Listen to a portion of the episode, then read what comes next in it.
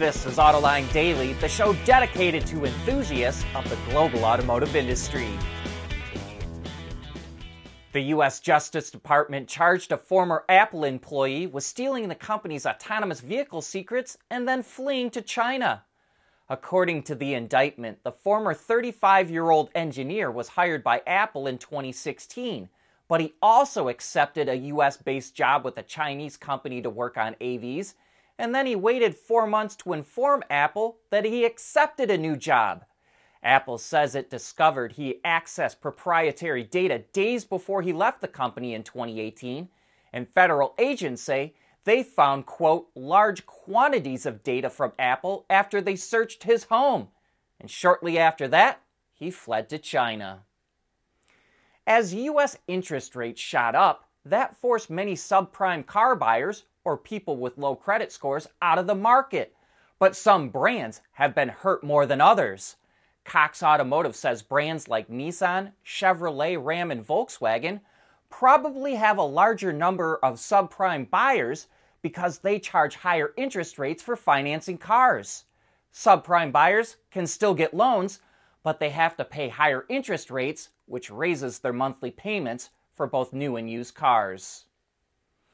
Last year, General Motors spent $1.3 billion on advertising and promotions in the U.S.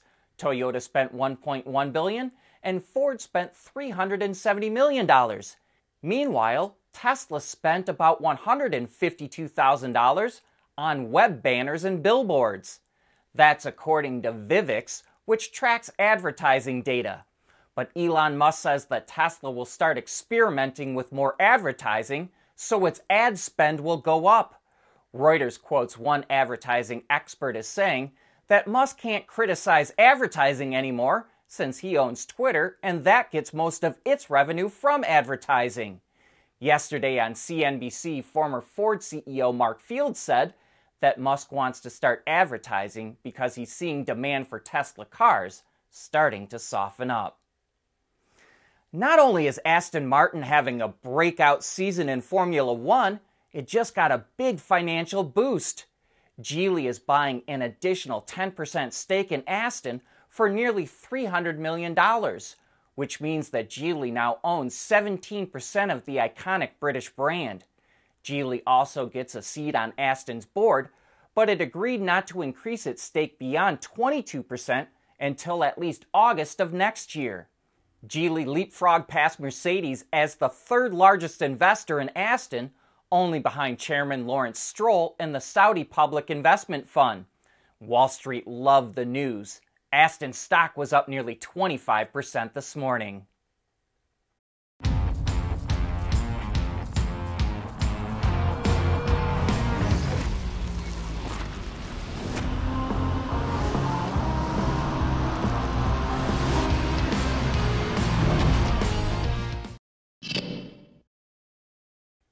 Panasonic is going to significantly ramp up its EV battery production.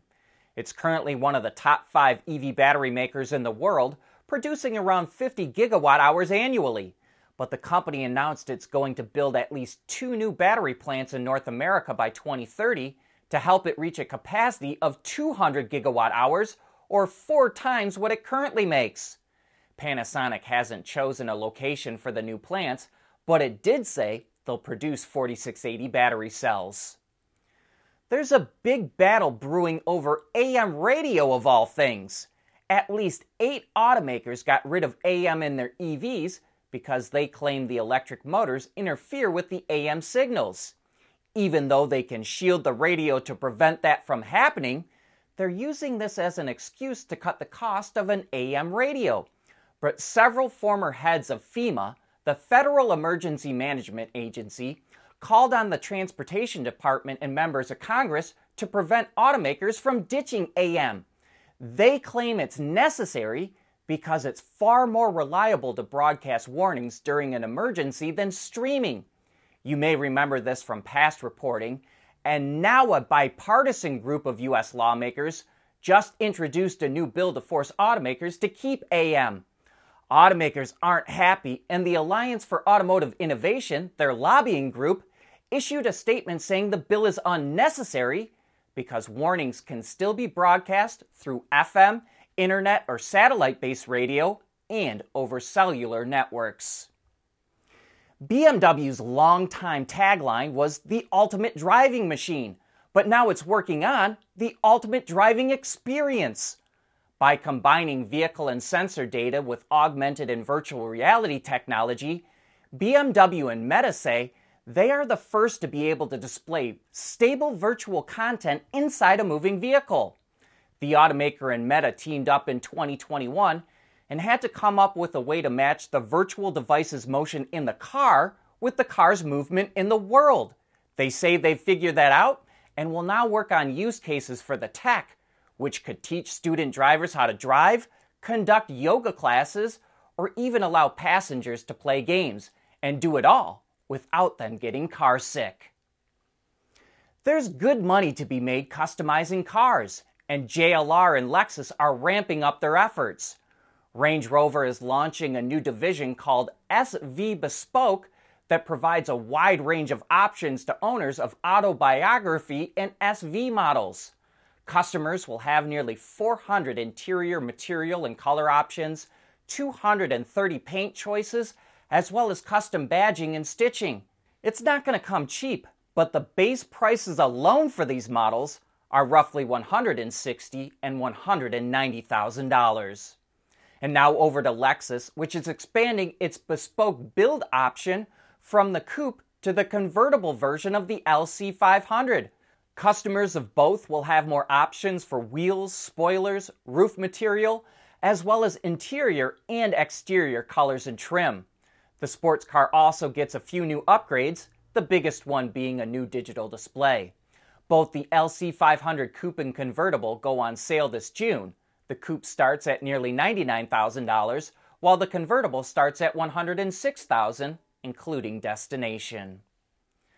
Automakers in Europe are calling on the UK and the EU to delay trade rules created after Brexit that go into effect next year.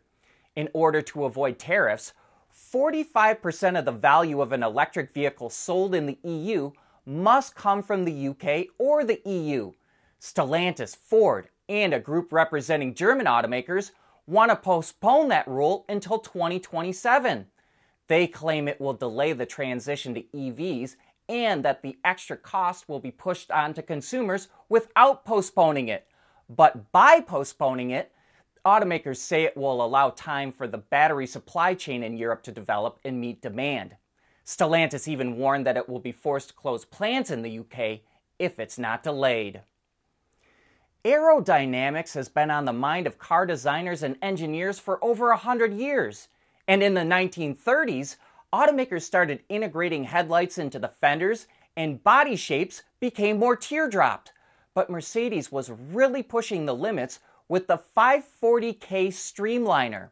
It's a one off car that was delivered to Dunlop in 1938 for high speed tire testing and added aero tricks like a wraparound windshield and flush mounted door handles. A supercharged 5.4 liter V8 making 180 horsepower propelled the 540 to its top speed of 185 kilometers an hour or 115 miles an hour. Mercedes rebuilt the vehicle in 2014 and put it through its wind tunnel it got a drag coefficient of 0.36, which is a little less efficient than a Rivian R1T.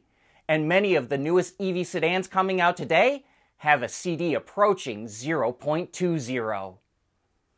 Don't forget to check out Autoline After Hours later today as we get an insider's look into the world of EV battery recycling. That's a wrap for today's show. Thanks for tuning in.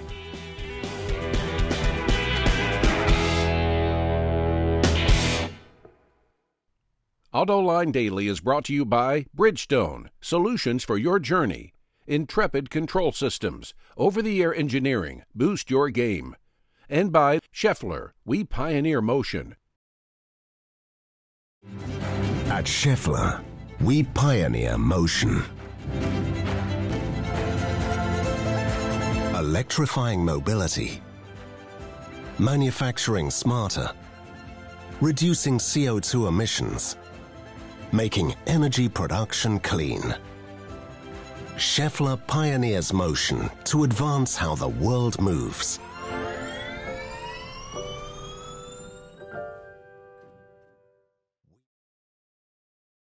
We want to know what drives your testing. OTA, connected car, diagnostics, remote testing. Intrepid Control Systems is here to help you work from anywhere. Intrepid Control Systems, driven by your data.